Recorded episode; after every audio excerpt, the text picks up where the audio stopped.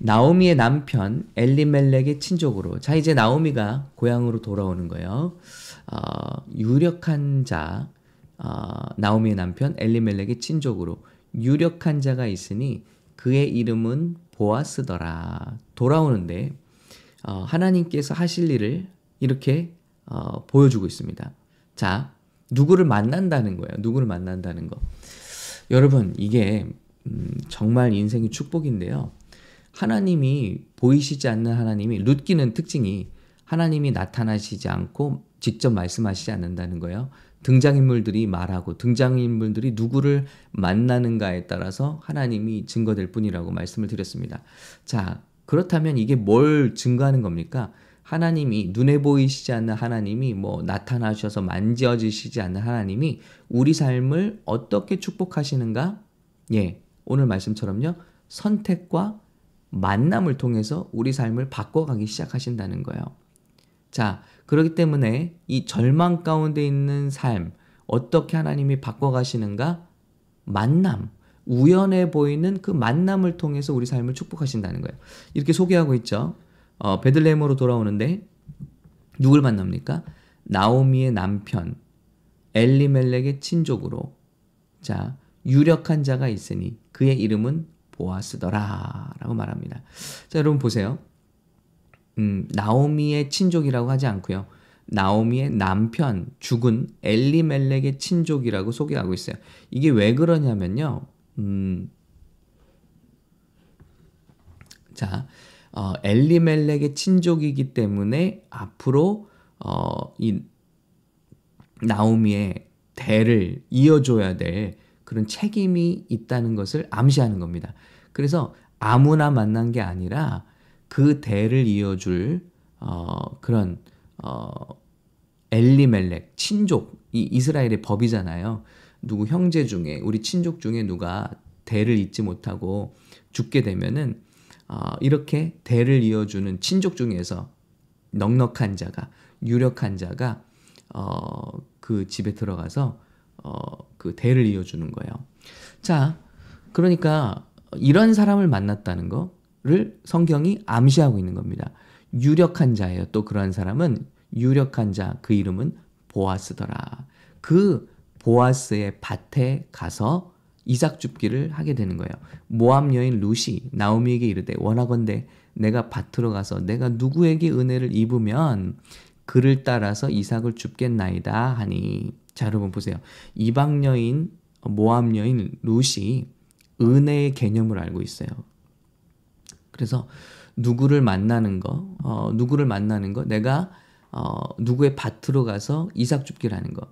이스라엘의 또한 법으로 출애굽기 때부터 어, 무엇을 만들어 놓았죠? 하나님께서 국률법을 만들어 놓으셨잖아요. 누구든지 추수할 때는 그 밭에 이삭 줍는 것을 허락하라. 객이든지 나그네든지 누구든지 그 이삭을 주어서 먹게 하라는 거예요. 자, 그런데 이게 당연한 일이지만 이걸 은혜라고 고백하고 있는 거야. 내가 누구에게 은혜를 입으면 자, 누구를 만나는 게 뭐라고요? 하나님의 은혜라는 걸 알고 있다는 거예요. 여러분 이게 정말 놀라운 거죠. 그러니까 어, 루시 그냥 단순히 시어머니 만나서 이렇게 쫓아온 게 아니라 하나님을 전에 들었고 믿음으로 그 하나님을 영접했고 그리고 그 하나님은 만남을 통해서 은혜를 주시는 분이라는 것을 정확히 인지하고 있다는 거예요. 자, 그를 따라서 이삭을 죽겠나이다 하니 나오미가 그에게 이르되 내 따라 갈지어다. 예. 그리고 허락을 맡아서 이삭을 줍는데요. 성경이 뭐라고 말하죠? 어, 룻이 가서 어, 그 밀 베는 자를 따라 밭에서 이삭을 줍는데 우연히 우연히 엘리멜렉 친족 보아스에게 속한 밭에 이르렀더라. 자기가 속한 시아, 시아버지 어, 일찍 죽은 시아버지의 친족 보아스에 속한 밭에 이르렀더라. 그런데 우리 눈에 볼 때는 우연인 것처럼 보여요. 그런데 하나님의 축복이죠, 이게. 자, 그런데 마침, 자, 이, 이 본문에 우연이라는 단어와 마침이라는 단어가 또 들어가 있어요. 예. 마침 그때 보아스가 베들레헴으로부터 와서 베는 자들에게 이르되 여호와께서 너희와 함께 하시기를 원하노라. 아주 멋진 주인이죠. 자기 일꾼들에게 축복하잖아요. 여호와의 이름으로 그들이 대답하되 여호와께서 당신에게 복 주시기를 원하나다. 아주 지금 멋진 관계입니다. 어, 자기 일꾼들을 축복하는 사람이에요. 보아스는 그런 인품의 사람이라는 걸 보여주는 거예요. 그리고 어, 그 종들도 또 이 상사인 보아스를 축복합니다. 이런 직장이면 얼마나 좋을까요? 그죠? 우리가 이렇게 만들면 되지 않겠습니까?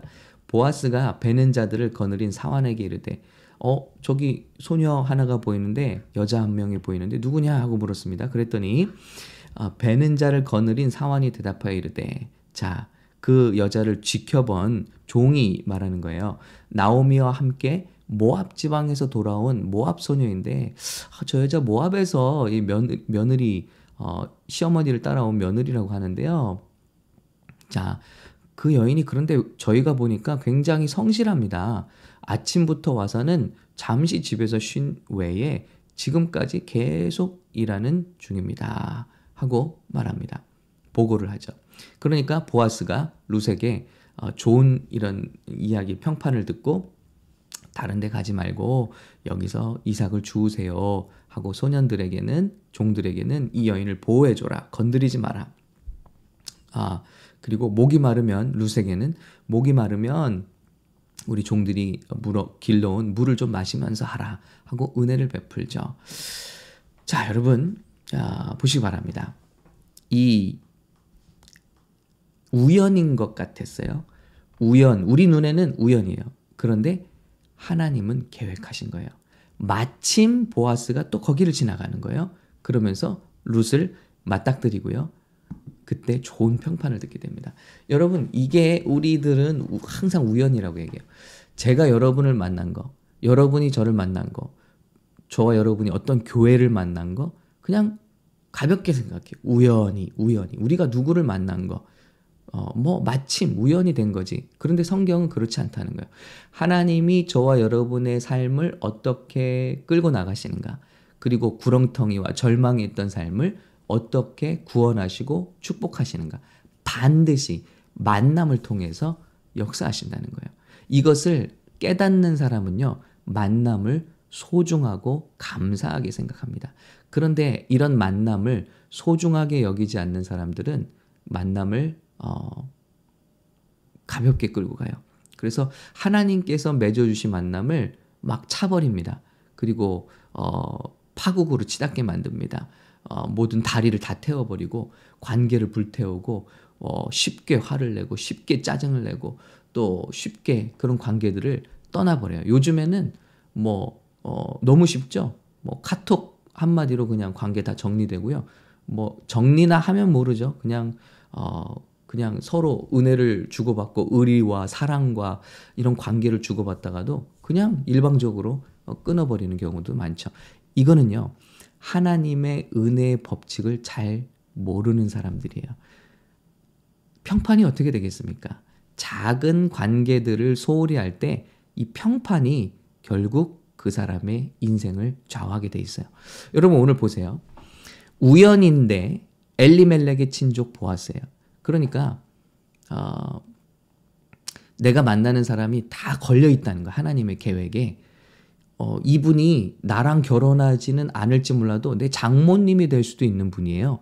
아니면 장모님의 절친일 수도 있는 분이.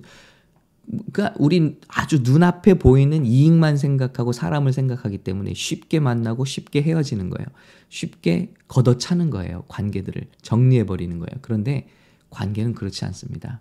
하나님이 어떻게 끌고 가실지 몰라요. 그리고 우연처럼 보여요. 여러분 성경에 또 요셉의 우연이 있죠. 요셉을 죽이려고 했는데 마침 그때 미디안 상인들이 지나가요. 이건 기막힌 하나님의 연출이죠. 그래서 어, 그 요셉의 형들이 요셉을 그들에게 팔아 넘깁니다. 그래서 살 수 있었어요. 우연을 가장한 하나님의 연출이에요. 그런데 이 요셉이 팔려갔는데 애굽으로 끌려갔는데 시장 바닥에 나왔는데 누가 나오죠? 보디발의 종이 나와서 그를 사는 거예요. 이거 우연 아니죠? 우리 눈에는 우연이에요. 그러나 하나님의 계획 속의 연출이에요. 왜?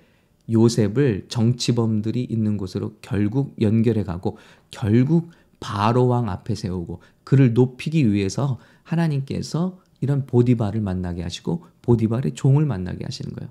자, 감옥에 들어갑니다. 감옥에서 정치 수용소에서 누구를 만나죠? 예, 떡 굽는 자, 술 만드는 자를 만들죠, 만나죠. 여러분, 이거 우연인가요? 아니요. 결국 그들의 꿈을 해몽함으로써 바로왕 앞에 서게 된다는 거예요. 우리 인생의 조각조각 난 우연같이 보이고 마침 거기를 지나가는 사람처럼 보이는 그런 만남들이 모여서 우리의 삶을 만들어낸다는 거예요. 여러분, 어, 우리 이제 여주연 청년, 홍동환 형제님, 여기다 글을 남기셨는데, 우리 한국샘물의 청년들이죠. 제가 여러분, 뭐, 어디서 만났습니까? 우리 인생에 한 번 만났습니까? 그런데 참 팬데믹 때 온라인 사태 터지고, 그리고 은혜 받다가 한국샘물로 어, 이렇게 정착을 했어요. 우리 여주연 청년. 잘 정착을 했어요. 그런데 그 관계를 소중하게 여겨줬어요. 그러니까 이번에 비전 투립까지 오게 되고 또 서로 깊은 은혜를 주고받는 우리 이런 관계가 된 거 아니에요? 그런데 중간에 아, 어려울 때는 우리가 은혜 받다가 그냥 어, 너무나 이 관계 아무것도 아니다 하고 어, 사라져 버릴 수도 있잖아요. 예, 내가 언제 너를 알았냐 하듯이 관계를 이렇게 만드는 사람들이 있다는 거예요. 그럼 거기서 하나님께서 역사하실 틈이 없다는 거죠. 자, 보세요. 이 관계를, 이 작은 관계를 소중히 하니까 어떻게 되죠? 룻의 평판이 좋아져요. 룻의 평판이 좋아지니까 소개를 받는 거예요. 자, 어, 그, 그, 어, 보아스에게 종들이 소개하잖아요. 이 여인을 보는데 너무 성실해요. 그리고, 어, 시어머니를 이렇게 잘 공경한다고 합니다. 어, 그런데 그렇게 쉬지도 않고 어, 열심히 시어머니를 위해서 이렇게 이삭을 죽고 있는데 소문에 듣자니 이방 여인이에요. 모함 여인이에요. 여러분 그런데 여기 기막힌 하나님의 놀라운 계획이 있어요. 보세요. 보아스가 평판을 듣는데 이렇게 말하고 있어요. 보아스가 그에게 대답하여 이르되 내 남편이 죽은 후로 내가 시어머니에게 행한 모든 것과 내 부모와 고국을 떠나 전에 알지 못하던 백성에게로 온 일이 내게 분명히 알려졌느니라. 여러분 보세요. 어, 나오미는 룻 하나 건졌어요. 그런데 우리는 룻을 안타깝게 생각하잖아요. 룻이 시어머니를 보필하는 거, 이 젊은 과부가 말이죠. 제가 하지도 않고 결혼하지도 않고 시어머니 따라왔다는 말이에요. 그럼 우리는 룻을 안타깝게 생각하잖아요. 그런데 반대로 보면 그렇지 않아요. 룻이 나오미와의 관계를 소중하게 여겼기 때문에 결국은 시간이 지나서 이 일 때문에 룻이 복을 받는 거예요.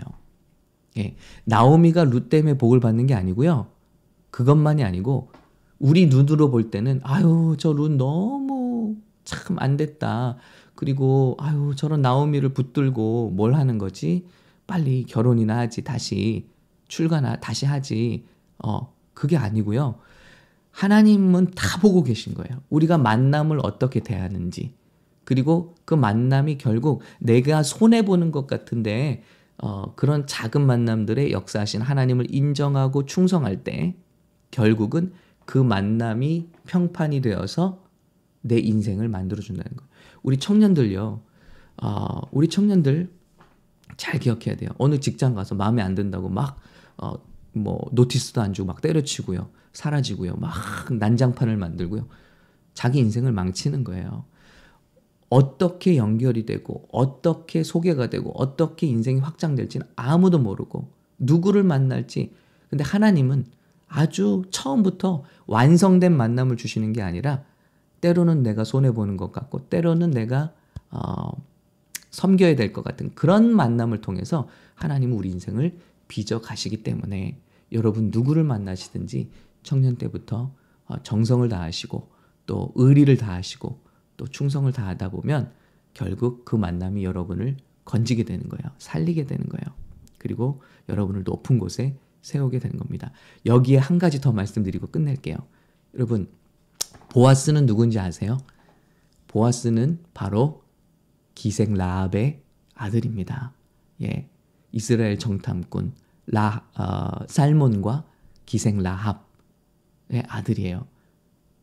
그러니까 보아스는 이방 여인의 아픔을 아는 자예요. 그러니까 어떻겠습니까? 오늘 나오는데 내가 모함 여인이구나. 이방 여인이구나. 여러분 하나님이 가장 맞는 사람에게 딱 보내주신 거예요. 예.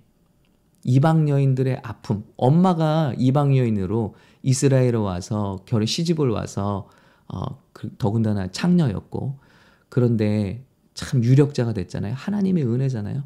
그러기 때문에 보아스도 모함 여인으로 이렇게 시어머니를 섬기는 룻을 특별하게 볼 수 있는 마음이 있는 거 아니겠습니까? 그런 사람에게로 하나님이 룻을 보내주신 거예요. 여러분 만남의 만남의 은혜가 너무 신비롭지 않나요? 룻은 그런데 이것을 은혜로 고백하고 있어요. 내가 보아스를 만나는 것, 누구를 만나서 이삭 줍기를 하는 것, 이거 다 은혜입니다. 여러분 저와 여러분이 이렇게 고백했으면 좋겠어요. 왜 안타까운 건 성경에서 이방 사람들은 하나님의 은혜를 아는데 주님의 말씀 속에서 어렸을 때부터 살았던 사람들은 은혜를 모르는 걸까? 이게 너무 안타까워요. 예. 저와 여러분은 그런 사람 되지 아니하고 오늘 우리의 삶의 작은 만남들을 소중하게 갖고 가는 우리 저와 여러분 되시기를 예수님의 이름으로 축복합니다. 왜냐하면 이 모든 것이 하나님의 계획과 은혜 속에 있고 하나님은 저와 여러분의 선택을 지켜보고 이 만남을 어떻게 가꾸어 가는지를 주님께서 보고 계시기 때문입니다. 여러분 그렇다고 우리의 만남이 어, 다 끝까지 가는 건 아니에요. 우리의 만남은 다 유통기한이라는 게 있어요.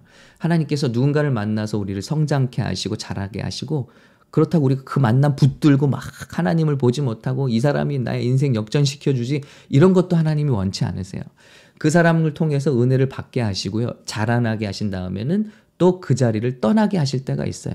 떠나게 하시지만 하나님의 은혜 안에서 잘 떠나게 하셔서 다음 단계의 사람을 또 만나게 하시고 품게 하시는 거예요. 이런 하나님의 어, 섭리와 만남의 복을 아는 사람들은 정말 지혜로운 사람들입니다.